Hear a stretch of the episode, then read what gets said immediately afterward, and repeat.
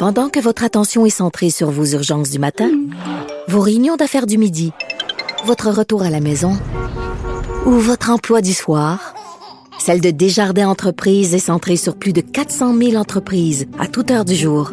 Grâce à notre connaissance des secteurs d'activité et à notre accompagnement spécialisé, nous aidons les entrepreneurs à relever chaque défi pour qu'ils puissent rester centrés sur ce qui compte, le développement de leur entreprise.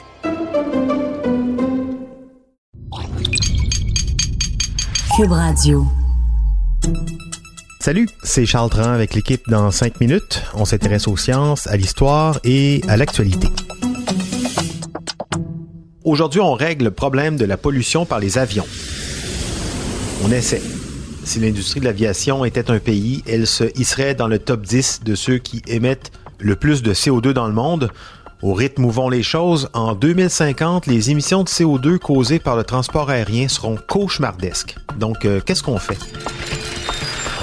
Increased awareness among people in general so that people start realizing that we are in an emergency. Greta Thunberg a choisi le voilier cet été pour se rendre à New York, mais clairement là, il y a des voyages qui sont nécessaires et les voiliers ben c'est pas une solution de masse viable à court, moyen même à long terme.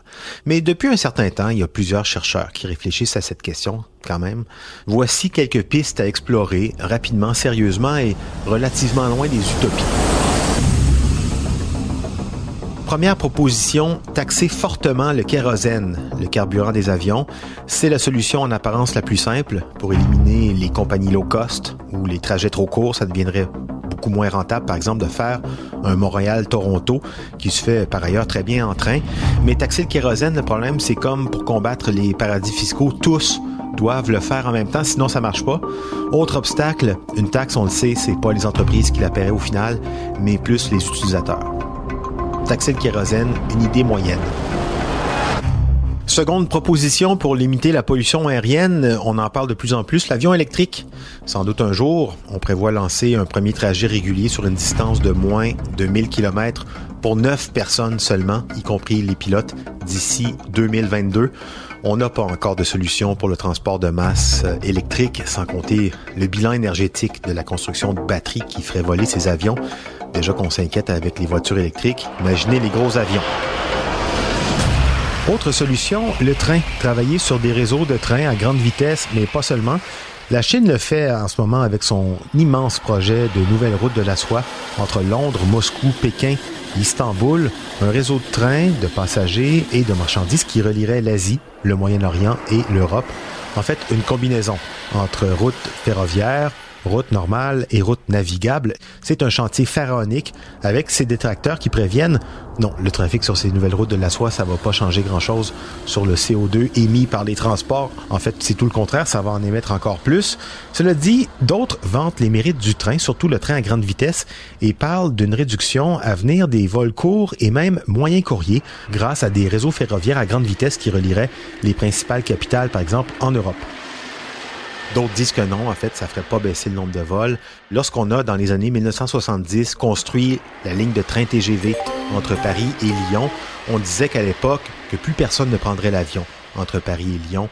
Et c'est à peu près ce qui s'est passé, mais quelques années après, le trafic aérien est reparti de plus belle entre les deux villes. Pourquoi? Ben, plus de possibilités, tout simplement. La nature a horreur du vide. C'est comme ajouter une voie sur une autoroute, hein. Ça veut pas dire que ça va régler la situation, bien au contraire. Alors que fait-on? Des dirigeables? Comme Sergey Brin, cofondateur de Google, qui construit le sien, son propre dirigeable privé, dans le secret. Un petit palais volant de 150 millions de dollars, on le dit déjà opérationnel.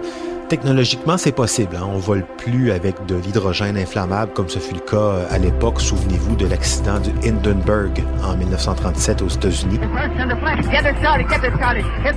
Non, on a développé des technologies avec l'hélium qui n'est pas inflammable. L'avantage par rapport au vol d'avion, de voler euh, lentement en fait pour voir de sublimes paysages. Donc, pour une croisière aérienne, sans doute, pour des voyages d'affaires, des petites vacances, clairement qu'il faudra radicalement revoir notre rapport au temps et aussi à la vitesse pour accepter ça. Autre solution, moins technologique, plus sociale, politique même, pas très agréable a priori, le rationnement des vols.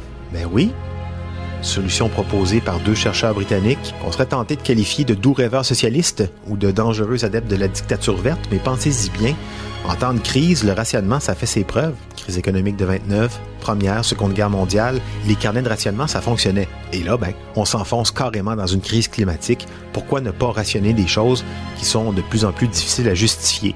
Les deux chercheurs ne s'en cachent pas. Cette solution, évidemment, elle est radicale, mais selon eux, très fonctionnelle.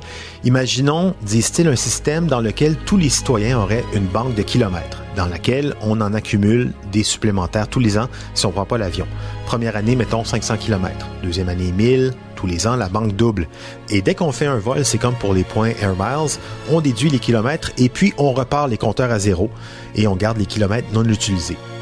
En gros, ça donnerait un Montréal-Paris une fois tous les cinq ans ou un voyage dans le sud aux 3-4 ans. Hein? L'avantage avec ce type de rationnement, c'est que plus personne ne ferait de vol inutile. On verrait surtout par contre, comme avec les carnets de rationnement, un commerce de kilomètres entre ceux qui doivent, pour toutes sortes de raisons, familiales par exemple, voyager sur une base régulière. Évidemment, ces mesures ne sont pas annoncées, hein, mais, tout de même, des gens y songent de plus en plus. On ne pourra pas dire qu'on n'aura pas été averti. Bref, des solutions, il y en a, mais il faudra faire des choix. C'était en cinq minutes.